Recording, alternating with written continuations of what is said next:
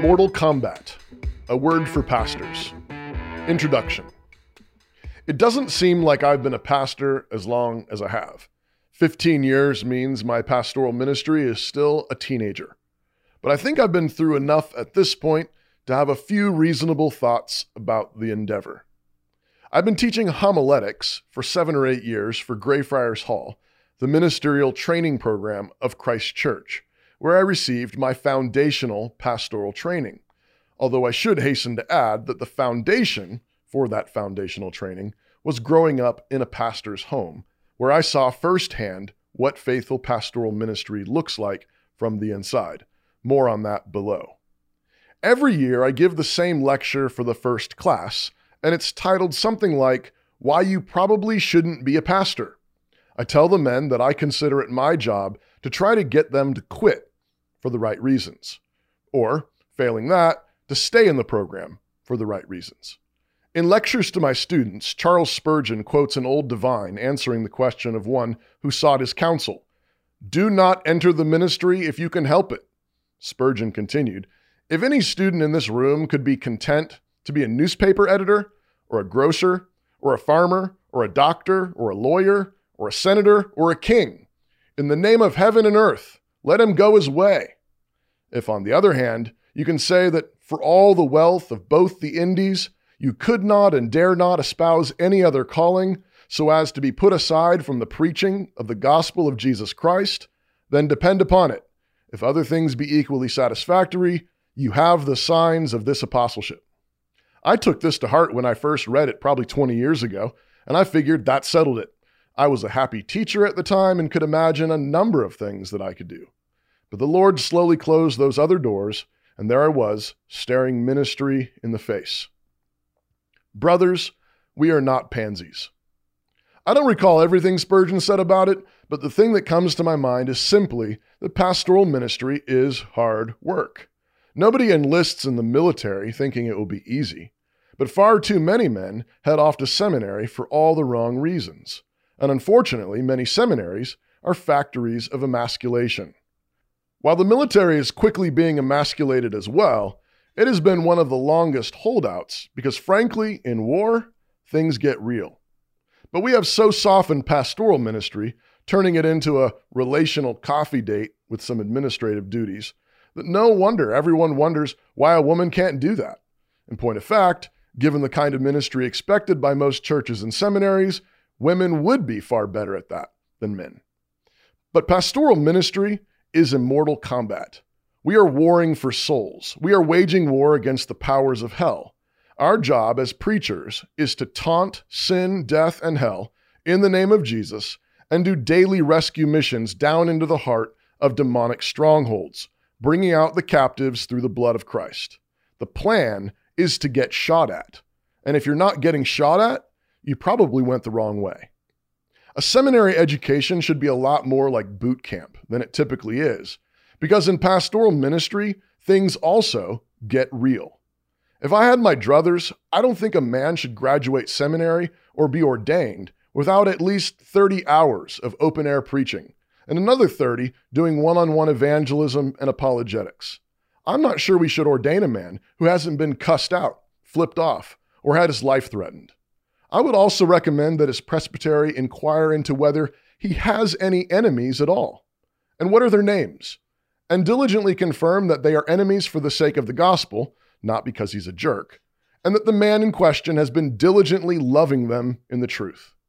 Far too many Christians are disobedient to the command of Christ to love their enemies, and they are disobedient because they have curated their lives into pristine, non combatant grooves that ensure no conflict, no collision, and therefore no enemies.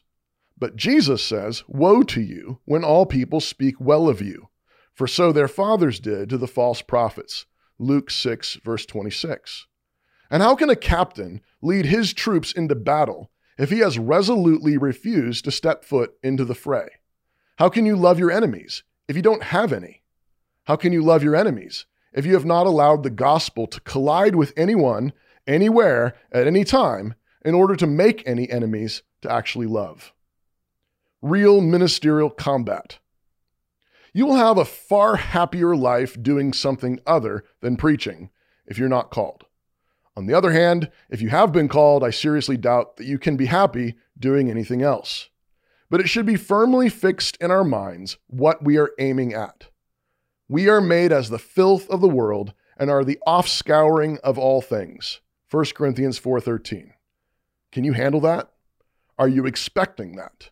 You will be hated, you will be despised, you'll be misunderstood, you'll be treated like crap. Your name will be a curse in the mouths of the enemies of God. Can your wife handle that? Can you bear family and friends turning against you? Do not become a preacher if you cannot bear the thought of losing everything. Behold, I send you forth as sheep in the midst of wolves. Be therefore wise as serpents and harmless as doves. Matthew 10 16. The only good preachers do not count their own lives dear to themselves. Acts 20, verse 24. The North American church is in such shambles because we are led by so many shepherds who are in the ministry for all the wrong reasons. Maybe they'd make decent Christian school teachers, but they are not cut out for the ministry. They did not sign up for the ministry to lose their lives. They signed up for conferences, reading books, and maybe feeling helpful and encouraging to people in their Christian walks. But you could have done all of that as an academic, or maybe even as a plumber if you scheduled it right. But it's not just endurance we're talking about, it's a deep, profound joy in the struggle and turmoil of ministry. Blessed are ye when men shall revile you and persecute you, and shall say all manner of evil against you falsely for my sake.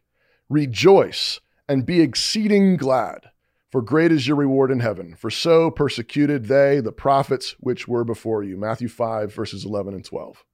When the bullets start flying, do you freak out? Do you break down? Or do you grin? When your name is smeared in the paper, do you think, now we're finally engaging the enemy? Or do you think something has gone terribly wrong? Jesus says you are blessed when they revile you and say all manner of evil against you falsely for his sake. Rejoice and be even happier than usual. Are you up for that? Are you practicing that right now? And when they had called in the apostles, they beat them and charged them not to speak in the name of Jesus and let them go. Then they left the presence of the council, rejoicing that they were counted worthy to suffer dishonor for the name. And every day in the temple and from house to house, they did not cease teaching and preaching that the Christ is Jesus. Acts 5, verses 40 to 42. We could barely get churches to open in 2020. And apart from a few courageous Canadian pastors, most were cowards. But the apostles endured an unjust rebuke and beating, and they immediately left the courtroom rejoicing. They didn't leave thinking that maybe this whole gospel thing was wrong. They didn't leave talking about different strategies for reaching Jerusalem that might be more winsome. They left rejoicing that they were counted worthy to suffer dishonor for the name. And then the real kicker is that Luke says that every day in the temple and from house to house, they did not cease teaching and preaching that Jesus is the Christ. They did not cease. They did not stop. They redoubled their efforts in the temple where they were arrested and from house to house. They found the hot spot in the battle and they threw themselves into it joyfully. There has always been a temptation to ministry that was based on job security, earthly fame, selfish ambition, climate controlled indoor offices, respectability, and the like. There were 400 prophets in Ahab's court where there was plenty of food, respectability, a conference circuit, and I'm sure plenty of well meaning Hebrew word studies and outreach programs and sophisticated social commentary. And there were 400 prophets in Ahab's court who lied their heads off, telling him to go up to battle, and he would no doubt prevail. There was only one that dared to tell him the truth 1 Kings 22, 2 Chronicles 18, and he was thrown into prison for it. John the Baptist was beheaded, Paul fought with lions. This should be the plan for every minister. The plan is to lose our life for Christ. The plan is to spend it and our reputations and earthly comforts dearly. Jesus built his church at the gates of hell so that it would be hard to miss the target. A word about pastoral burnout. So, this is the plan The plan is to charge the gates of hell, to spend our lives for Christ. But there's not a month that goes by that I don't see posts and articles and comments from pastors about how hard their job is, articles about pastoral burnout and the like. And let me say clearly just like faithful soldiers in the field, pastors do need Sabbath, seasons of recovery, and sometimes God clearly indicates that your tour of service is over. So none of what follows contradicts that. But far too often, quote, pastoral burnout is code for pastoral cowardice and laziness. Far too often, quote unquote, pastoral burnout is a siren song to get men to doubt, fear, and turn back from the fray. Of course, if you aren't called, if you got into ministry because you thought it was like youth ministry with more perks, then by all means, please resign now and get a job at an amusement park. But God made men strong. The glory of men is their strength. This is why Paul even urged the entire Corinthian church to be watchful, stand firm in the faith, act like men, be strong, 1 Corinthians 16 13. All men are called to be strong for their families, in their work, and in the faith. God created men to be strong so that they would be able to endure more, and this is why the Bible calls the woman the weaker vessel. 1 Peter 3, verse 7. This is why men must go first into danger, and they must go last when danger is being fled. This is why men go down with the ship if there's not enough lifeboats. This is why men stand between their women and children in every danger. This is why Adam was created first so that he might be cut open for the first woman to be created. This is why Jesus was a man who came and died for his bride, the church. The glory of men is their strength, and this strength is for sacrificial leadership. This strength is for suffering, enduring, fighting, defending, protecting, creating, inventing, and overcoming in obedience to Christ. We were made to stand firm in the truth, in what is right, and to stand there smiling, until God delivers us from that situation or until he raises us from the dead at the end. This is why God made Ezekiel's forehead harder than adamant and flint. Ezekiel 3, verses 8 and 9. He was sent to a hard hearted and hard headed people, and God made his head harder than theirs. This is what it takes to be a pastor. A pastor must have a soft heart for his flock, but a hard head about sin, death, and the devil. A pastor must be a man of war. A pastor must be a man because the plan is to die. A pastor must be a man because the plan is to stand firm, to be shot, to be cut, to be beaten, and to die, and do it all with a smile on his face, do it all with deep joy in his heart.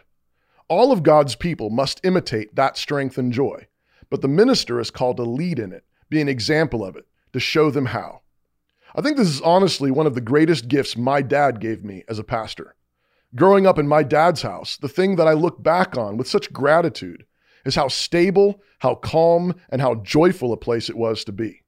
I was certainly a handful in my days there, and no doubt there were many challenging pastoral situations, many bumps and bruises, many controversies and disagreements and difficulties, but my dad took them all in stride. I'm sure there were times where he didn't feel like he was taking them in stride, but I can testify that he did. By God's grace, he didn't flake, he didn't freak out, he didn't melt down, he didn't burn out. He has been faithful day after day to my mom, to my siblings, and to his master, to the ministry, and he still exudes deep and profound joy. This is what it takes by the grace of God, and it really is all grace. But this is not a soft and flimsy grace. This is a sturdy grace, a fierce grace, a bleeding grace. And when you are called to the ministry, it is the kind of thing that makes you a better man a better husband, a better father. And if it isn't that, to hell with it. Better be a bus driver or a janitor to the glory of God and be the man your wife needs, the man your children need, because that is the man Jesus wants you to be, the kind of man who will actually be far more potent in the kingdom. The number of pastor kids and missionary kids sacrificed on the altar of so called ministry is one of the single greatest shames that can be brought upon the name of Christ and one of the greatest testimonies against the truth of Christ. If you can't raise your own children in the Lord, if your wife is not well loved and thriving, why would anyone trust you with the flock of God? We live in a particularly gnarly time, which ought to tell you that God is drawing up the battle lines more clearly, and the reason for that is so that we can continue to fight the good fight of faith and his kingdom will advance. The plan is for the gospel to collide with unbelief. The plan is for God's grace to infiltrate the darkest strongholds. And when they shriek and scream and write slanderous accusations against us, or fine us, or imprison us, or beat us, or kill us, it must be firmly fixed in our hearts and minds.